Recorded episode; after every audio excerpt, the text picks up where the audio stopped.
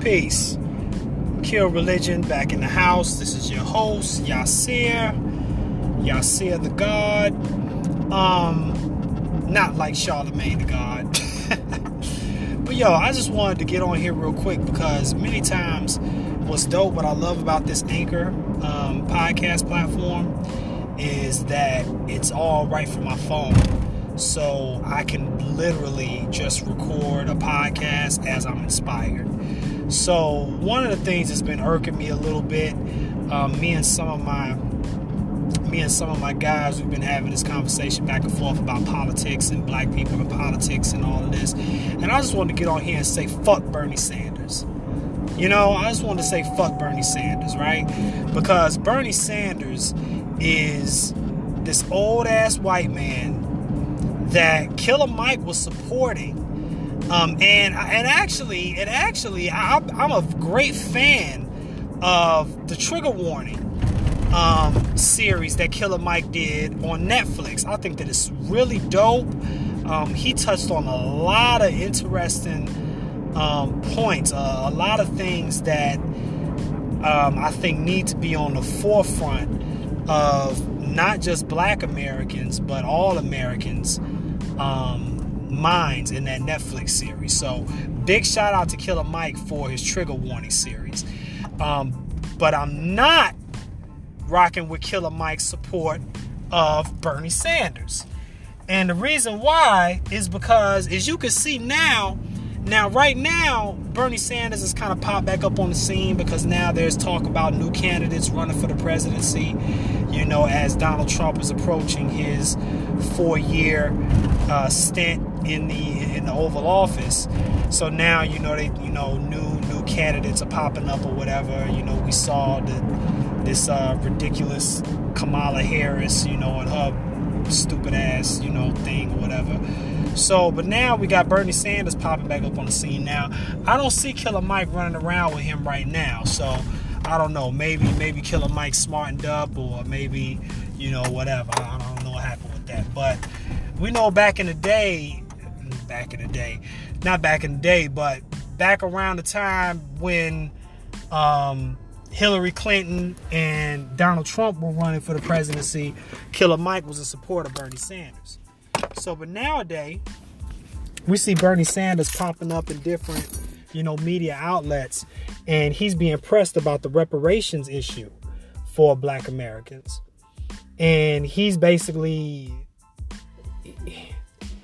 his responses seem like not only is he one dodging the question by not answering it directly, but he's also basically like giving a kind of like what the fuck are you asking me about that for? Like like that's a dumb question you know what i mean? Or, or that's something that we shouldn't even be considering you know what i mean? Like like why would we even consider you know, reparations for the descendants of slaves in this country. You know, like well, why would we even consider that? Like that's that's the attitude that I'm getting from his responses in these different media outlets. And you know, one of my guys just posted something in this group text message, you know, that we have where he's talking about like, man, you know, I don't know about y'all, but every day I see about all these great things that black people are doing and how we're supporting each other and how we're we're doing all types of different things to help us reach our goals as far as business and community development. And I responded to him and I said and he said he said so you know I don't really care about reparations. You know, we don't need reparations. And I responded to him. I said, you know, I agree with you as far as the support that black people are giving each other and the great things that we're doing. Um, the whole idea that black people don't support each other is grossly over exaggerated. Um, the whole idea that black people are not building is is definitely over exaggerated as well. Um, but I just wanted to impress upon uh, press impress upon him and everybody else out there that that's another reason why I'm always hashtagging do for self. Do number four self. Stop worrying about them. You know, stop worrying about white people and all of that, man. We need to just get out of that because we, we it sounds like we begging. You know what I mean? We, we can't approach this with a beggar's mentality. Do something for yourself first and then exert your power on the system. It's the same thing with politics and politicians. We don't have, we don't own any politicians. We haven't built amongst ourselves enough to have our own economy to be able to make politicians want in on the black economy. We haven't built a black economy. You see what I'm saying? We we still just circulate our money in the larger white economy. So we haven't built an economy amongst ourselves. When we start to build an economy amongst ourselves, what I mean is passing the dollar through our communities multiple times, then we become an economic force as a people. We are we're, we're we're a dormant economic force as a people right now. Black americans have a lot of money.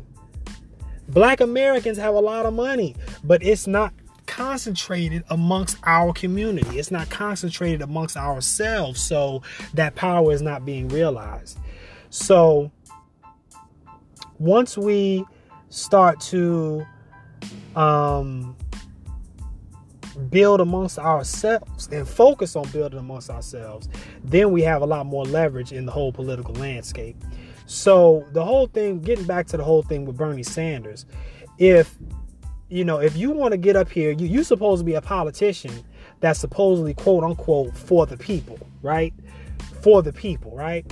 But you won't even acknowledge, but you you don't even have the capacity to acknowledge that black Americans should get reparations. We should get reparations. You know, I'm not gonna sit here and say that we're old reparations and all of that. I mean, you know, that's a whole thing. You know, because don't you know nobody owes you anything. You got to work for it.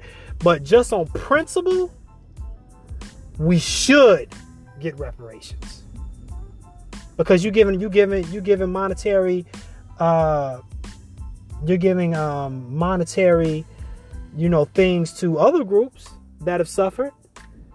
Jewish people getting money. You know, you know, Japanese people, you know, Chinese people, all these other groups are getting money for the things that their ancestors suffered. How come we don't? I mean, for real, like how, how, how come we don't? You know what I mean? I mean, what? I mean, what? Are you trying to say that their suffering was greater than ours? Come on, man, do your research. Do your research about slavery. You know what I mean? I, I did a, I did an episode last month uh, for for February talking about how Black History Month is for white people. You know, research about this. You know what I mean? Do the research. Think about think about all the years of slavery, then all the years of Jim Crow. You trying to say that we we don't? I mean, we don't get. We're not supposed to get nothing for that.